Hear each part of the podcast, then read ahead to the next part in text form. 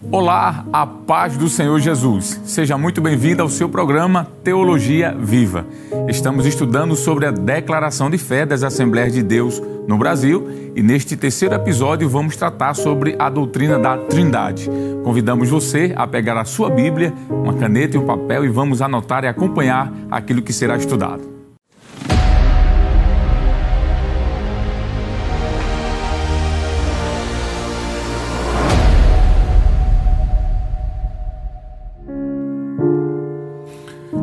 A declaração de fé é um documento eclesiástico que organiza, de forma escrita e sistemática, as crenças e práticas das Assembleias de Deus no Brasil, as quais já são ensinadas desde a chegada dos missionários suecos que fundaram a denominação no território nacional.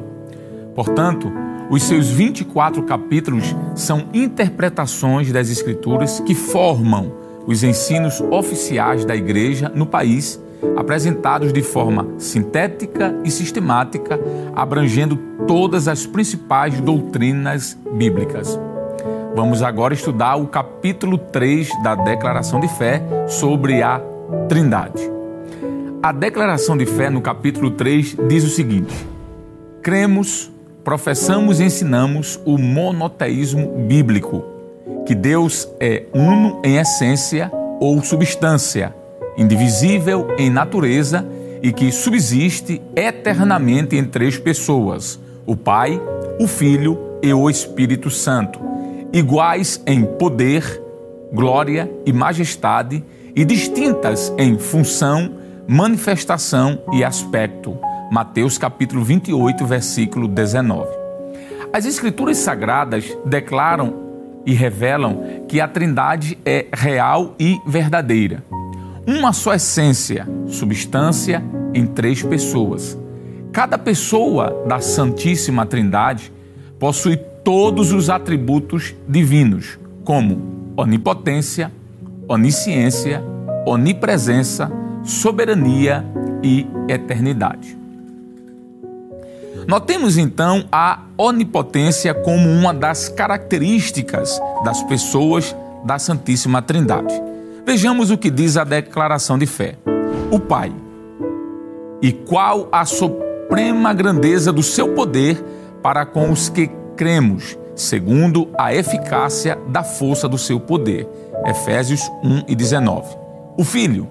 Eu sou o Alfa e o Ômega, o princípio e o fim Diz o Senhor, que é e que era e que há de vir o Todo-Poderoso. Apocalipse 1 e 8.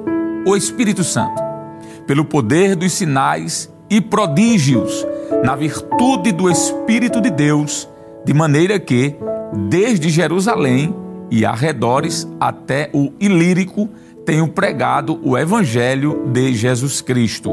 Romanos capítulo 15, verso 19. Vejamos então agora também a onisciência como uma das características da Santíssima Trindade.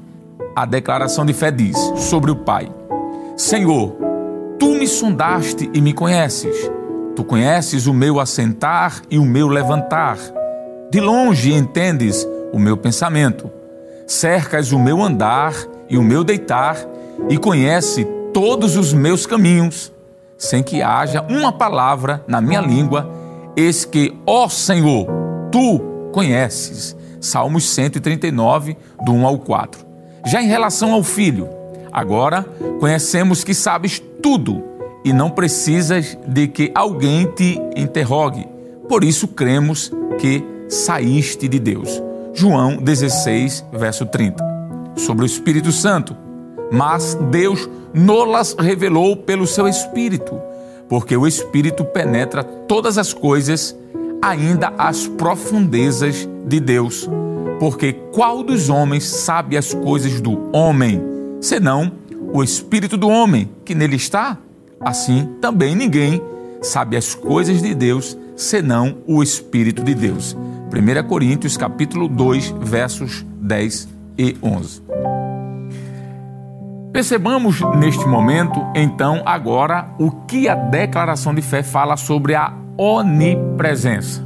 Em relação a o Pai, A Bíblia diz: E não há criatura alguma encoberta diante dele, antes todas as coisas estão nuas e patentes aos olhos daquele com quem temos de tratar. Hebreus 4, verso 13.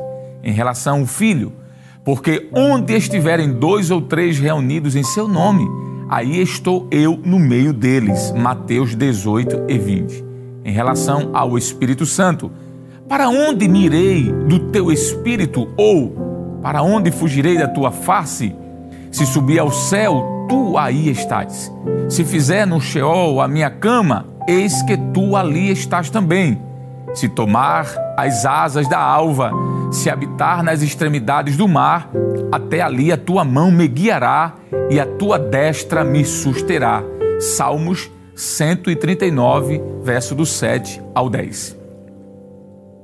Agora vejamos sobre a soberania relacionada também às três pessoas da Trindade. Citamos então a declaração de fé. Sobre o Pai, diz assim: Ainda antes que houvesse dia, eu sou, e ninguém há que possa fazer escapar das minhas mãos. Operando eu, quem impedirá? Isaías 43 e 13. Em relação ao Filho, acima de todo principado e poder, e potestade e domínio, e todo nome que se nomeia, não só neste século, mas também no vindouro. Efésios capítulo 1, versículo 21. Já em relação ao Espírito Santo. Ora, o Senhor é o Espírito, e onde está o Espírito do Senhor, aí há liberdade. 2 Coríntios capítulo 3, verso 17, na versão Almeida atualizada. E por fim, agora, percebamos a característica da eternidade como uma das características da Santíssima Trindade, baseado aqui no documento da Declaração de Fé das Assembleias de Deus. Em relação ao Pai, ó, oh, teu trono está firme desde então, tu és desde a eternidade Salmos 93, verso 2. Em relação ao filho, porque um menino nos nasceu, um filho se nos deu, o principado está sobre os seus ombros, e o seu nome será maravilhoso conselheiro, Deus forte, Pai da eternidade, príncipe da paz. Isaías 9, verso 6. Em relação ao Espírito Santo, quanto mais o sangue de Cristo, que pelo Espírito eterno se ofereceu a si mesmo, imaculado a Deus, purificará a vossa consciência das obras mortas para servirdes ao Deus vivo. Hebreus capítulo 9, versículo 14. A Bíblia chama textualmente de Deus cada uma das pessoas da Trindade. João 17, verso 3, João ainda capítulo 1, verso 1 e também Atos dos Apóstolos, capítulo 5, versículo 3 e 4. As Escrituras Sagradas, no entanto, afirmam que há um só Deus e que Deus é um. Vejamos o que é que diz. Todavia, para nós há um só Deus. 1 Coríntios capítulo 8, versículo 6. Mas Deus é um. Gálatas capítulo 3, versículo 20. Ainda citando textos um só Deus e Pai de todos, o qual é sobre todos e por todos e em todos. Efésios capítulo 4, verso 6. Vamos então falar agora um pouco sobre a unidade na Trindade. Isso mesmo. A unidade de Deus, ela não se contradiz, ou ela não contradiz a doutrina da Trindade porque Deus não é uma unidade absoluta, e sim uma unidade composta e dinâmica. O seu relacionamento com o Filho e com o Espírito Santo é desde a eternidade. O texto diz assim: E agora glorifica-me tu, ó Pai, junto de ti mesmo, com aquela glória que tinha contigo antes que o mundo existisse. João 17 e 5. O nome Elohim, no plural de Elohá, que é Deus em hebraico, revela os primeiros vislumbres da doutrina da Trindade no Antigo Testamento. É o nome que aparece, por exemplo, na declaração que está escrita em Gênesis 1 e 1. No princípio criou Deus os céus e a terra. O verbo criou, o verbo bará no hebraico, está no singular. E o sujeito Elohim, que é Deus, está no plural, o que revela uma pluralidade na deidade. Além disso, o monoteísmo do Antigo Testamento não é absoluto e permite a pluralidade na unidade, como podemos ver nos seguintes textos que vamos citar agora. A Bíblia diz: E disse Deus: Façamos o homem a nossa imagem, conforme a nossa semelhança. Gênesis 1 e 26. Então disse o Senhor Deus: Eis que o homem é como um de nós. Gênesis 3 e 22. Eia, desçamos e confundamos ali a sua língua. Gênesis 1, Gênesis 11, verso 7. Essa pluralidade na unidade divina é vista também no profeta Isaías. Ele diz assim: A quem enviarei e a quem há de ir por nós? Isaías, capítulo 6, versículo de número 8.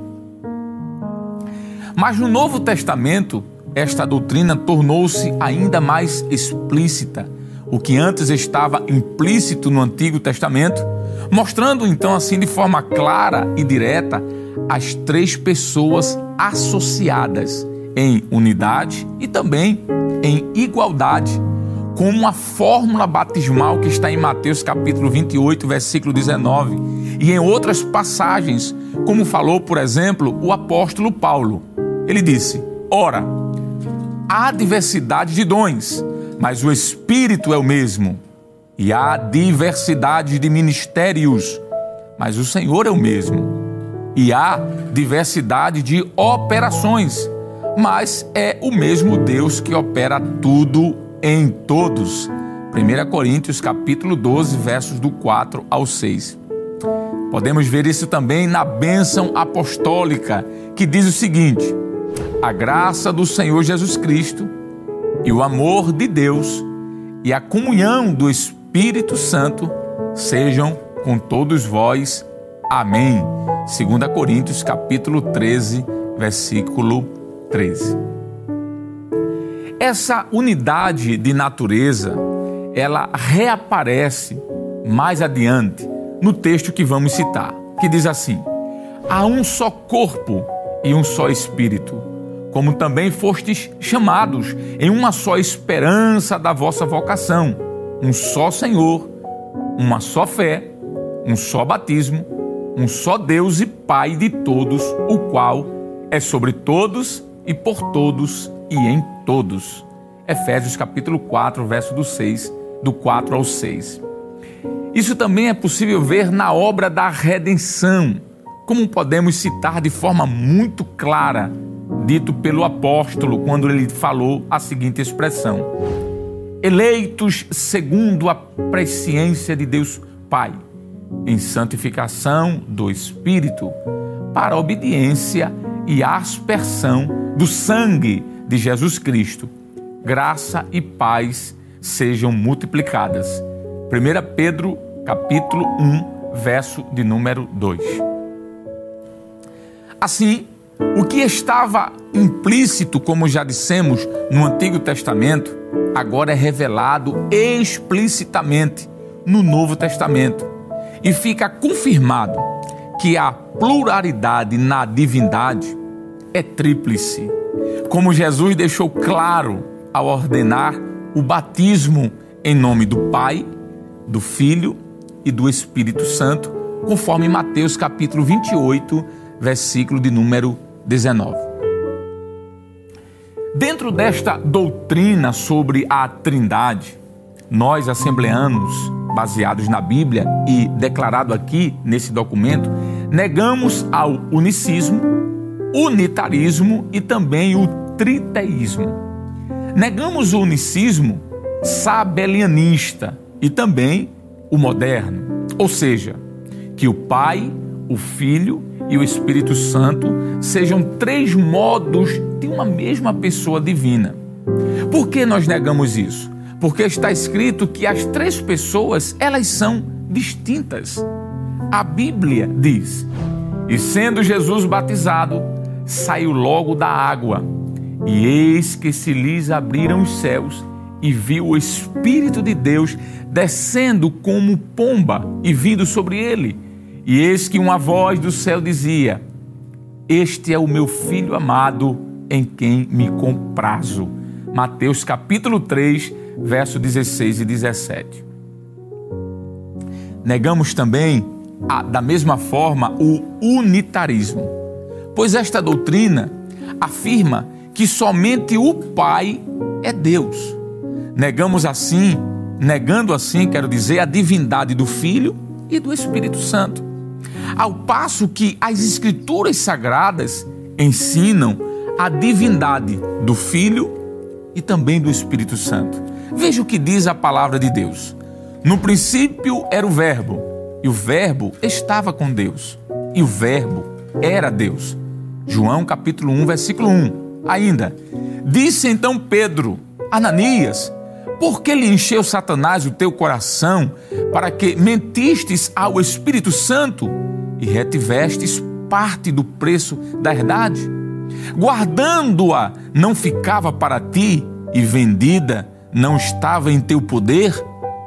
Por que formaste este desígnio em teu coração? Não mentistes aos homens, mas a Deus. Atos capítulo 5, versículo 3 e o versículo 4. Também precisamos dizer aqui que negamos o triteísmo, ou seja, que existem três deuses separados.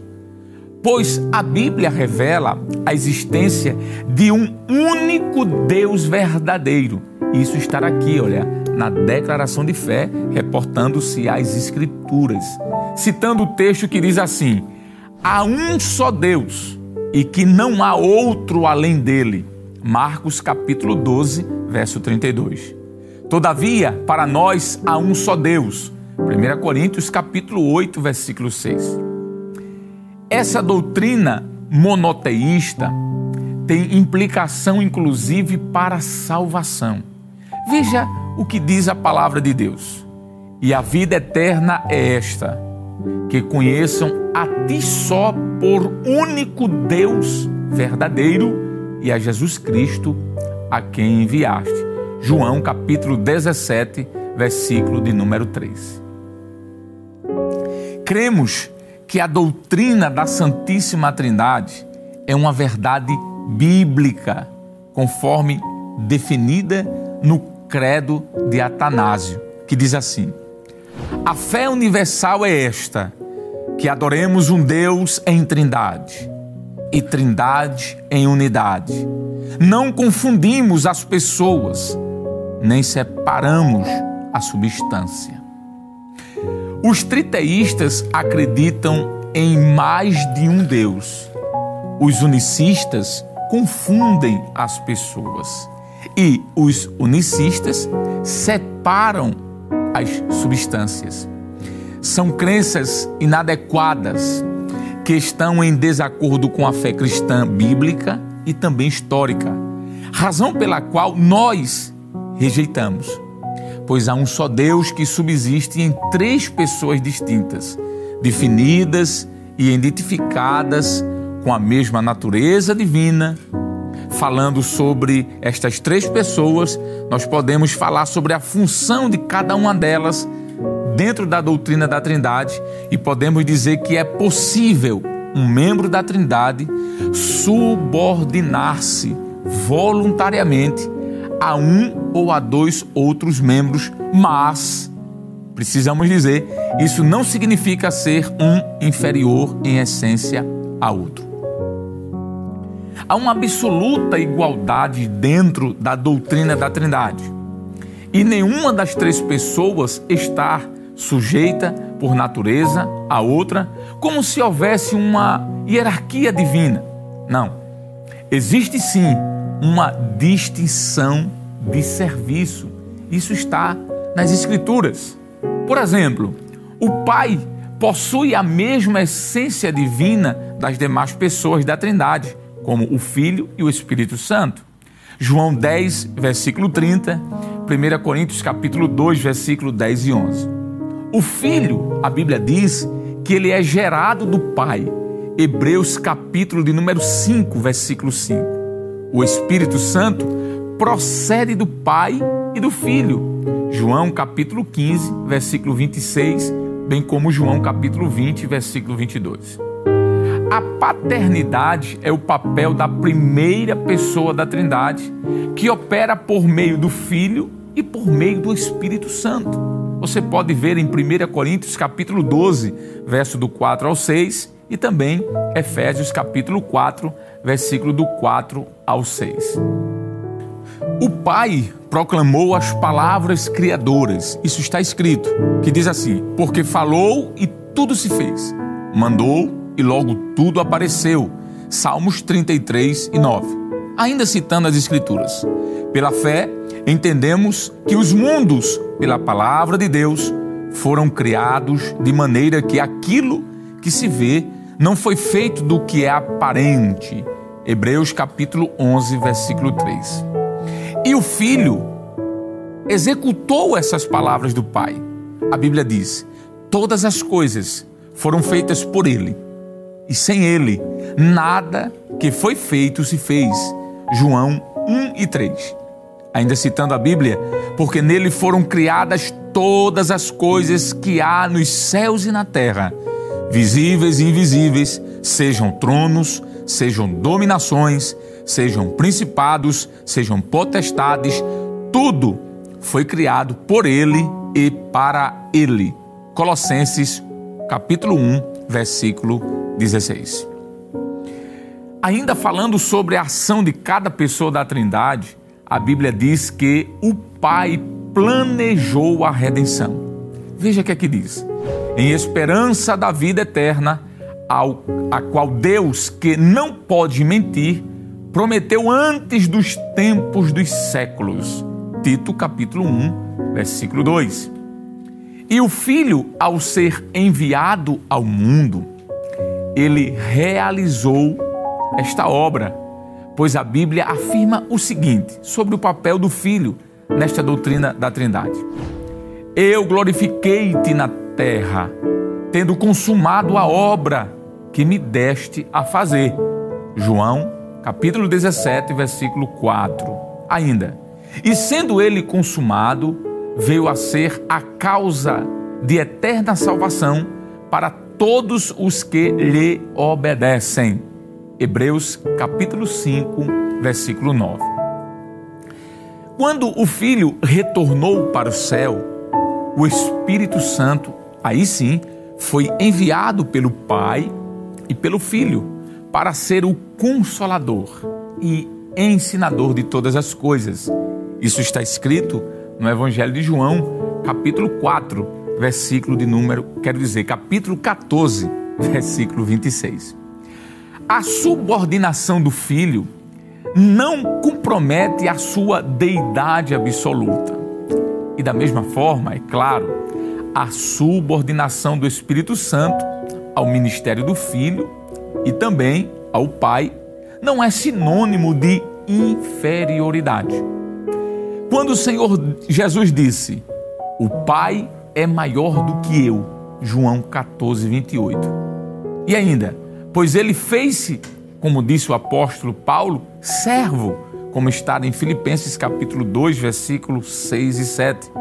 Como consequência da encarnação, é claro, isso não quer dizer que esta declaração, que Jesus se tornou servo, em substância menor do que o Pai, e sim que ele se subordinou funcionalmente à vontade do Pai. O texto diz: Porque não busco a minha vontade, mas a vontade do Pai que me enviou. João 5,30.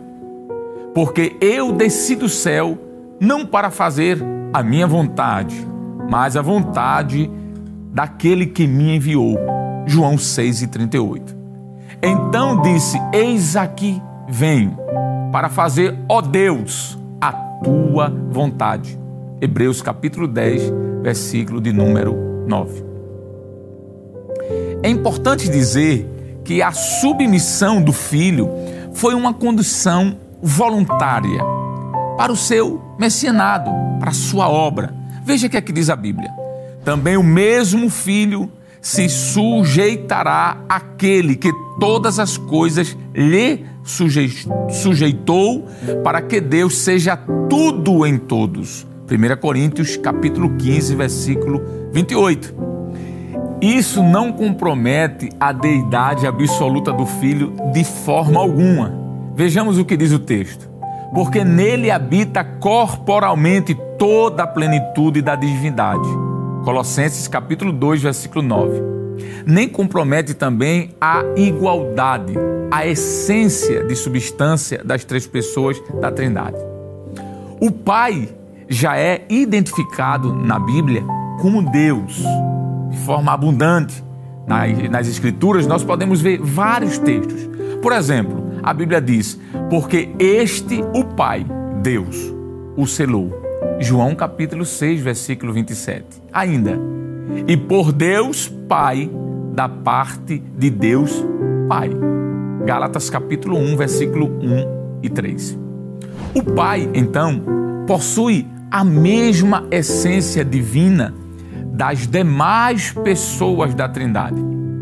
Isso está mais do que evidente na fórmula, por exemplo, batismal, quando o texto diz: em nome do Pai e do Filho e do Espírito Santo.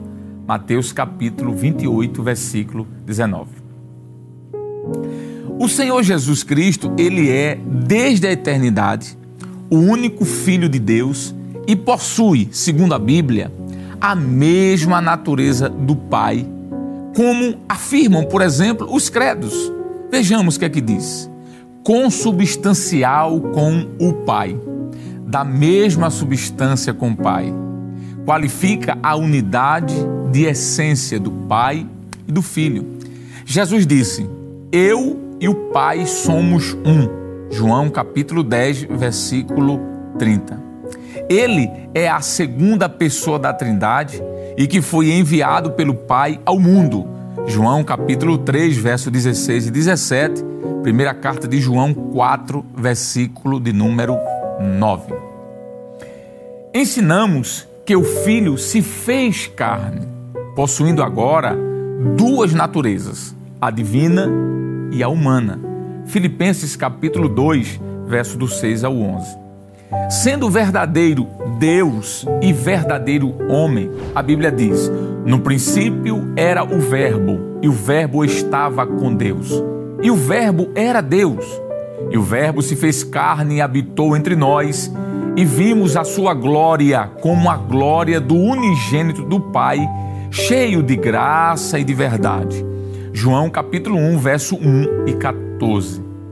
Acerca de seu filho, que nasceu da descendência de Davi, segundo a carne, declarado filho de Deus em poder, segundo o espírito de santificação, pela ressurreição dos mortos, Jesus Cristo, nosso Senhor. Romanos capítulo 1, verso 3 e 4.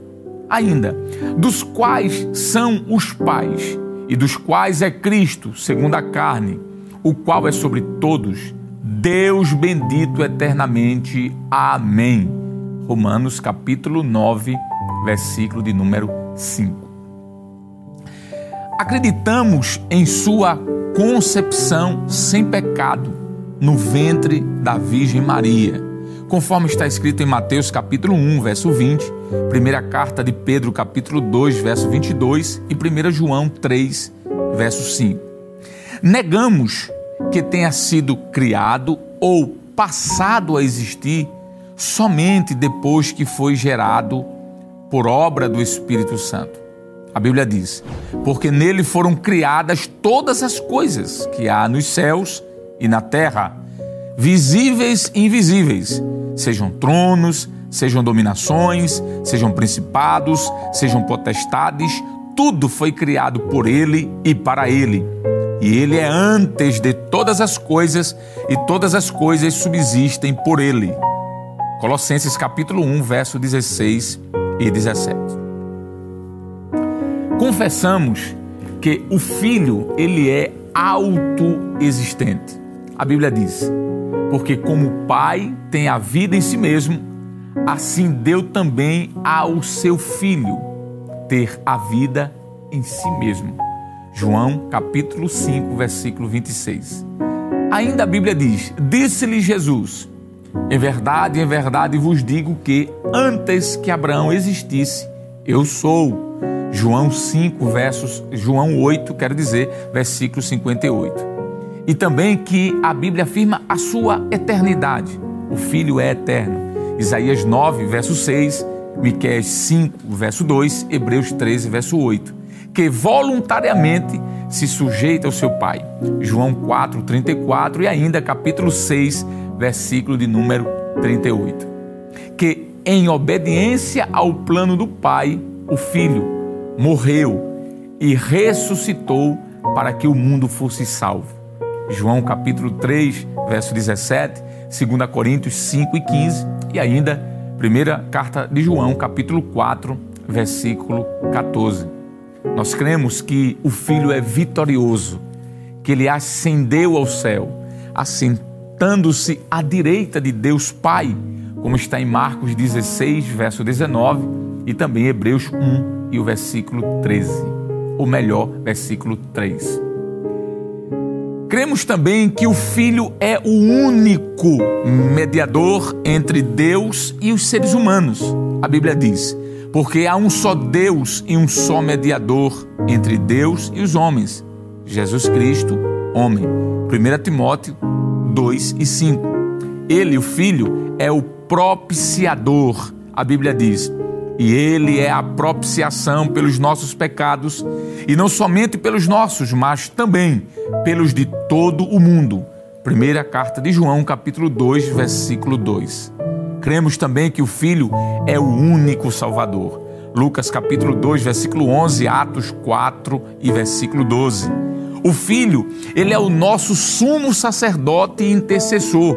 Hebreus capítulo 7, versos do 24 ao 27.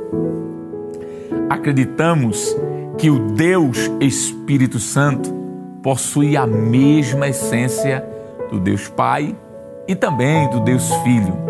Ele, o Espírito Santo, é a terceira pessoa da Trindade e foi enviado ao mundo pelo Pai e pelo Filho. Ele é, segundo a Bíblia, o Espírito que provém de Deus. 1 Coríntios 2 e 12. Ele, o Espírito Santo, penetra até as profundezas de Deus. A Bíblia diz: Mas Deus nolas revelou pelo Espírito, porque o Espírito penetra todas as coisas ainda as profundezas de Deus. Porque qual dos homens sabe as coisas do homem, senão o espírito do homem que nele está? Assim também ninguém sabe as coisas de Deus, senão o espírito de Deus. 1 Coríntios capítulo 2, verso 10 ao 11. Negamos que o Espírito Santo seja apenas um atributo da divindade porque ele, o Espírito Santo, é Deus e Senhor. Atos 5, verso 3 e 4, 2 Coríntios, capítulo 3, versículo 17. A obra do Espírito Santo é dar prosseguimento ao plano de salvação idealizado por Deus Pai e executado pelo Deus Filho.